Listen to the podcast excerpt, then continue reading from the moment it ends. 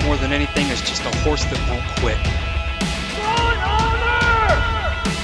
There's no way he finishes. I owe him the chance. Get up.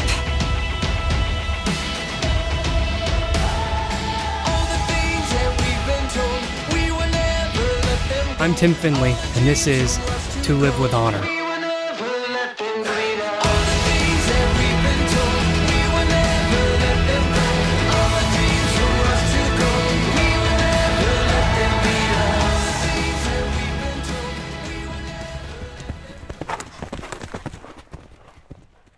Chapter 9 Miracles. All the tales of miracles with which the Old and New Testament are filled are fit only for impostors to preach and fools to believe. Thomas Paine. I don't believe in miracles.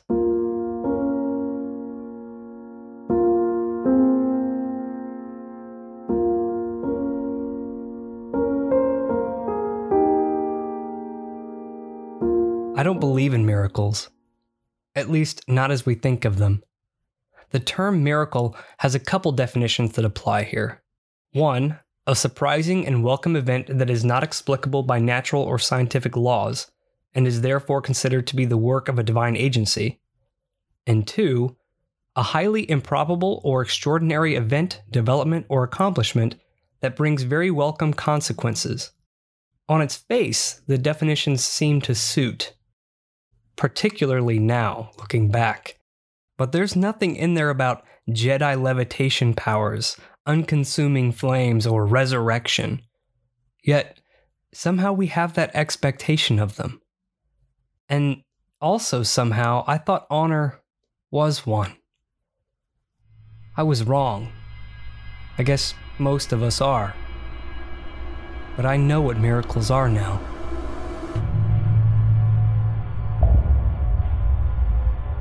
I've seen one.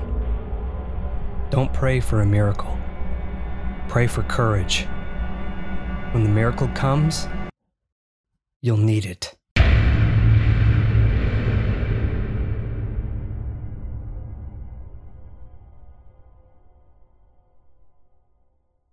I regaled anyone who'd listen, and many who didn't care to, with Honor's uncanny story.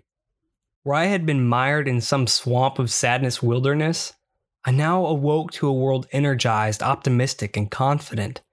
My heart beat wild, but soft with love. As I watched Missy through the window outside, sitting atop a happy pony, I understood how my perspective had changed. Perfume smelled for the first time is just a pleasant scent. But once attached to a memory, that scent becomes the memory. The subconscious recognizes it before the conscious mind remembers it. It's the only way I can think to explain how my brain began to understand Missy, Honor, myself, and our place in all this cosmic chaos. The further we moved along this mysterious pre scripted stage play, the more I felt aware of and understood as a whole the players on the stage. Missy, Honor, myself. I began to appreciate the shadows and the light both, how they intertwined to make something beautiful, and without those shadows, there would be no depth. I knew why. Since Honor came into our lives, the fog hanging over us had burned away. That fog had made everything a soupy gray, a scene of indistinguishable shadow and light without any depth or clarity.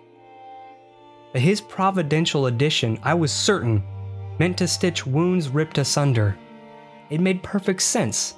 The synchronicity and, and serendipity was leagues beyond coincidental. This was my redemption, mine, me. I had the audacity to save him, to be at that one critical juncture in space and time to be Honor's hero. For God's sake, his name was honor. I believed every bit of this. I believed he was my miracle. My miracle. Alas, I placed the miracle cart before the horse. If the divine were a simpleton who worked in such trite ways, life would feel pretty contrived. Life would carry on as predictable and boring as the shitty Hallmark Channel movies portray it. But life plods and then races. It jukes and scrambles in random directions, often without any pattern or purpose. As Homo sapiens, we turned to the stars and pleaded, begged, cried, and cursed for an explanation of our purpose. 200,000 years later, and we're still at it. Perhaps the universe is designed in a way that no human could or should ever understand the whole picture. Maybe it should be complex and cryptic. Maybe existence is designed to have an objective mystery about it, so as to provide an individual answer for each individual heart asking its question. If the universe were an intentional design derived of chaos, deterministic or otherwise, then maybe, just maybe, all those billions of jumbled answers, interacting and reacting, colliding, combining, and sometimes combusting, maybe they make perfect sense. So then, how the hell does Providence show face? In perfect, beautiful, organized simplicity. Let's assume God does exist. He isn't overt. We can't point at him. He doesn't play chess in the park, moving pieces telekinetically. The best we've come to proving, philosophically speaking, the existence of the transcendent roots in Aristotle's unmoved mover, or prime mover, which was later picked up and advanced by Thomas Aquinas. The idea states in a nutshell that all the universe is motion and momentum, and that all that interaction must logically have been spurred by something that wasn't moving. Something had to set the universe to motion. It's the law of causality applied to all of reality. If you buy this, if you buy the idea of the prime mover, then when the stars align, it gets your attention. If you don't buy this when the stars align, it gets your attention. There's this warped concept of miracles floating around, again, the hallmark variety, that miracles somehow spit on physics and end with flashy immediate gratification.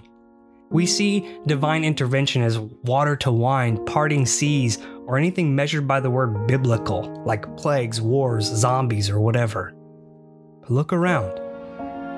We exist within the reality in which we exist. Rogue black holes barrel through the galaxy unknown and unseen and devour planets and stars. Genocide is a thing. Diseases like the Black Plague kill off significant percentages of the world's population. World War II had an Eastern Front. Want to see hell on Earth? The Battle of the Bulge was a kindergarten play in comparison. What's more, there wasn't even a good guy in that fight. And Poland? The poor Poles. Why? What's the purpose? We will never pull a catch all explanation down from the stars, and we're fools to try. The only answer, then, that hope allows is one each finds for himself. We keep looking for one single miracle the size of the universe to answer our universal question, but miracles fill less space than the Higgs boson particle, the elusive God particle. Miracles don't radiate like a nova, they reveal truth by chipping away at the dark. A miracle isn't an event, it's a process, a slowly revolving conjunction that hints at its outcome. That's hope. And reveals itself in the instant of alignment. We notice miracles when whoever or whatever made all this nonsense wants us to notice it. Miracles aren't designed to save the world, they are tailored to reach one heart, one existence in the chaos at a time. Miracles don't change reality, they only bring attention to what already is by aligning a momentary order out of the anarchy. The tiny moment of engineered purpose, twinkling amidst the chaos, revealed in a way only one heart can see. That is the whisper of the transcendent. A real miracle. Quiet, simple, perfect.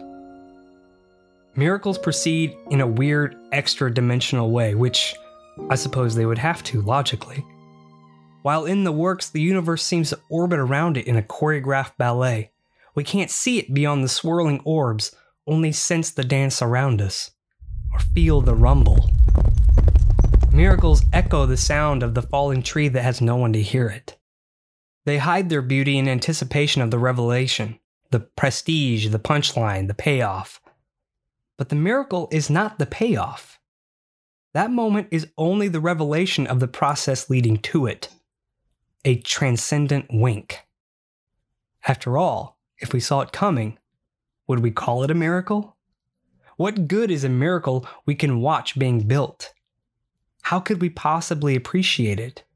What is the value of a miracle if it is simply given and not, quote, earned, if that's the word? What is a lesson without the experience? How valuable is the answer without the test of a question? Moreover, insofar as Honor's story, what had I earned? What made me think it was my miracle? Or that I could even see it for what it was? Sometimes stitches must be resewn, as some wounds must break open again in order to heal. Some miracles aren't meant to heal, some are meant to bleed and keep bleeding. Miracles are never pleasant, not at first. First, a miracle must be endured, must be survived. One must live to experience the miracle. I believed Providence brought honor into our lives, and I viewed him as the embodiment of that. To some degree, I think Missy understood it that way too. Anyone familiar with the Christian faith can tell you God is a fisherman. Joke's on us, I suppose. Yes, I told everyone the story. I shouted down every conversation in every crowded room with Honor's amazing story, whether they wanted to hear it or not. The boasting flew off my tongue, and my eyes sparkled with every word. I bragged about my auction house heroics and their amazing reward. The lure of what was occurring around us and between me and Missy was beautiful, flashy, and tempting. But the fisherman's lure has a hook. Its piercing steel lurked unseen beneath the enticing colors. I guess hubris and confidence swim in the same stream. They say God is a fisherman. If he is, when he sets the hook, it bleeds.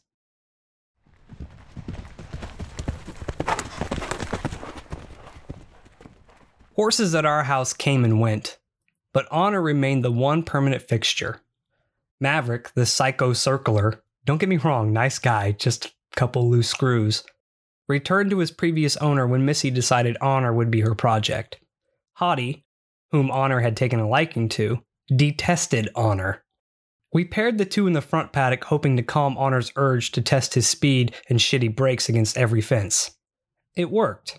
Except Hottie, the evil red-headed mini, otherwise a bomb-proof babysitter, lunged with pinned ears when Honor approached her. She tolerated him for only one thing food. Missy thought it was comical. I hated it. Hottie was a glutton who gained weight from breathing Oklahoma oxygen. She beguiled her way to fatness. She allowed Honor to grab a mouthful of grain out of the bucket atop the fence and because Honor was such a sloppy eater, half would fall to the ground. Once enough fell, she chased him off.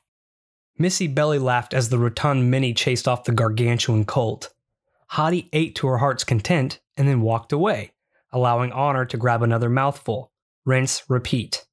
Over time, Hottie trained him to get a mouthful, spill some, and walk away. I stood between Honor and Hottie, swinging a lead rope around like an airplane propeller, yelling obscenities at the snotty mare. Honor didn't care or didn't notice the difference. He just ate. Obliviousness is a big chunk of his charm.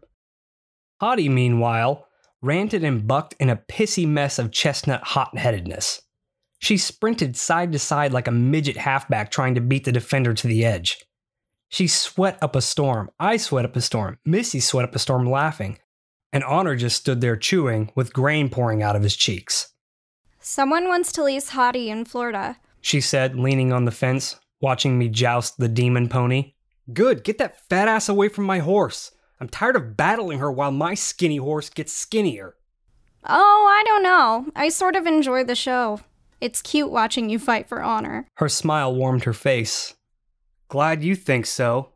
I didn't smile, but something, something resonated in my memory when she said it. The echo went away. Anyway, it's a really good home, and I figured we could take her and Maverick to Florida and trade out for the other two horses. She spoke of Sugar, a gorgeous chestnut warm blood, and Kimmy, a petite Arabian that belonged to one of her former students. Missy, as particular as she is about driving the trailer, opted to drive most of the way, except the last couple hours where she couldn't stay awake any longer. She acquiesced to letting me drive just before entering Florida. Par for the course, completely horse ignorant, I cruised right past the ag station at 65 miles per hour while Missy snored. Let's face it, what the what the hell is an ag station to an airman? The officer spoke with a kind smile as he cited me, ticketed me, and ordered me out of the driver's seat. It's a thin blue line out there in the agricultural enforcement world. But seriously, what the hell is an ag station? And what? I'll forget it. We added the two mares in the fall of 2011 on an adventurous, harrowing 19 hour trek back from Florida. A flat tire at the halfway point in the freezing November rain tested our patience, as well as the patience of inexperienced horses in the trailer. Murphy's Law seems to enjoy stalking the Finley house. I hate Murphy and the flaming bags of crap he left on our porch. Murphy and Providence often co conspire. We invested ample time adjusting the mares to Oklahoma living, as well as honor to living with new full sized additions to the herd. Kimmy, the 13 year old Arabian, maintained her distance in the paddock. Sugar, the Hanoverian, while investigating Honor and striking up squealing conversation, detested him. Guess it's a redhead thing. Honor yearned to integrate with the new herd against a headwind of mare. He pleaded for companionship and attention. They hated him. We felt sorry for Honor. He had become such a loving, affectionate horse whose only fault was his gigantic heart and his gigantic chest. Day after day, Honor paced up and down the cross fence, crying out for the company as the girls huddled at a comfortable distance, grazing, gawking, and gossiping. We traded one bitch for two. You see that, right? It takes time. They're an established herd at a new place, and he's an annoying, loud little boy who won't shut up. Well, Sugar's no better. Stop defending them. Is this a feminist thing? We outnumber you. Choose your words carefully. Oh, oh, I know. And I'm the only one left with any balls here. I see your plot. Don't think I don't know what's going on here. This is tyranny of the majority, and testes are one referendum vote away from being outlawed. I'm a political scientist. I'm on to you, Watson. I have no idea what any of that means. She paused, then squinted devilish eyes. Or do I? Enter Ned.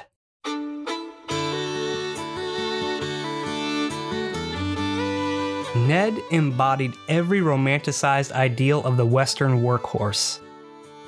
I heard Ned survive the Battle of Wounded Knee just before driving the Chisholm Trail for 20 years. It's rumored that he actually did kill a man in Reno just to watch him die. I believe that man was Wild Bill Hickok when Ned caught him pulling that eight of clubs out of his sleeve. Personified, Ned was Sam Elliott in every collective role that Sam ever played, but played it better.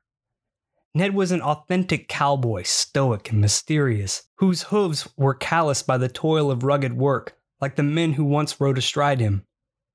Ned also expressed a unique quality the other two horses didn't patience. Patience like mountains. His 18 year old frame showed signs of wear on close inspection, but the wear was endearing. In a previous life, Ned heeled his way to a national roping championship in Las Vegas and bore the trademark white spots on the crest of his withers. The spots told stories the way a warrior's tattoos tell stories. The kind of stories curiosity drives one insane to know, but can't muster the courage to ask. They inspired awe that, partnered with Ned's stony eyed iciness, became something regal. Nick's tiny scars, muscular hail divots, and numerous other superficial imperfections speckled his body with a novel's worth of character. His meaty Greek columns hefted an athlete's body of long, curving lines and powerful, hulking mass. He stood 16 hands with cowboy boots on, but played 18 to the eyes, with the last extra inch or so an optical illusion of reverence. Ned was not simply a physical specimen. He defined American artistry. Although a gelding, he trumpeted more masculinity than most champion breeding stallions. His quarter horse frame, painted with contrasting dappled walnut browns and glowing pristine whites, brought concepts like rugged individualism, manifest destiny, and Americana to life. Ned commanded respect, but he never asked for it. Nothing shook him, nothing hurt him. He lied about the soreness in his old dogs and the aches in his cantankerous knees. Ned was just Ned, and content doing whatever. Missy bought Ned for me, but Ned wouldn't be for me. She presented him as a peace offering amid the recent influx of estrogen at our house. Given my Western background, she figured him to be a perfect fit. By then, though, the riding bug hadn't bit me yet. Instead, we just let Ned wander the paddocks as he pleased. This gave him a chance to rest his veteran legs and enjoy the serenity of just being an old cowboy retired from the cattle drive. Despite his inclination to deny it or mask it, Missy knew his old bones nagged him, and so we gave him space and time for something else he had taken a liking to honor. Honor, like everything else, including the girls, adored Ned. Ned was Paul Newman cool, with a dash of Clint Eastwood cold. But Ned gave something to honor he didn't give the girls attention. The spectacle warmed Missy and I so much, we both forgot why we bought the old man. Instead, we let him mentor the rambunctious colt at his leisure. We all have a job in life. Ned enjoyed his second life job, befriending the dorky kid in school that none of the other kids liked. For hours, Ned would battle with Honor over the top of the crossrail, both nipping, rearing, snorting, bouncing, charging, grooming, bucking, and grunting about sports and politics. Honor revered Ned. Ned enjoyed Honor. Honor peeled years off of Ned's sunken back and charged his aged muscles with youth. I watched a great man teach an impressionable boy about being a great man without words two, sometimes three cigarettes burned down to the filter before I could pull myself away from the back porch. I was watching camaraderie, a genuine dynamic of friendship, of giving back and leaving it better than you found it. Ned spoke to Honor in Hemingway dialogue about the most complex virtues. Honor sponged every word as gospel. Despite the crossfence, the two were inseparable.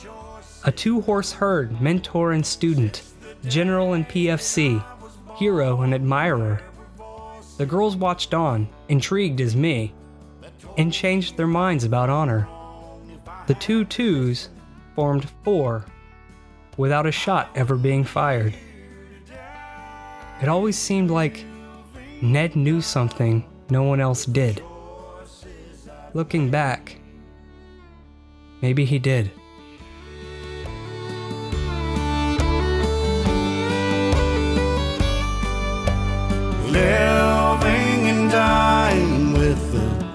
Choices I made.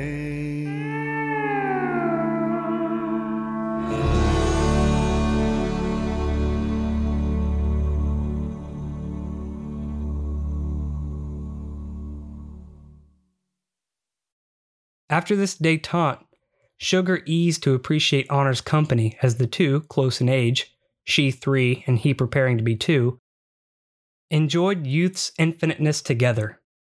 The two kids glossed over their differences and began a mutual friendship, read agreement, where Honor did as he was told, and she enjoyed his attention. I won't say Honor adored her, as Honor loved everything without qualification, and to say he was smitten would be a misrepresentation. What bears mentioning is despite her sassy veneer, Sugar was keen to honor. Her fiery red hair just refused to confess it. We pull the ponytails of the ones we love. Some on the receiving end have the kind of heart, or the heart of kind, to appreciate it. We don't see a miracle as it manifests. When stars align to point at us, the nearest star is the only one we see. And it isn't until the harmonic gravitational wave of the entire mass of that conjunction crushes us that we understand the message. Stars folded in line. The stage was set. Players readied their soliloquies behind the curtain. A fisherman felt a nibble on his line and smiled.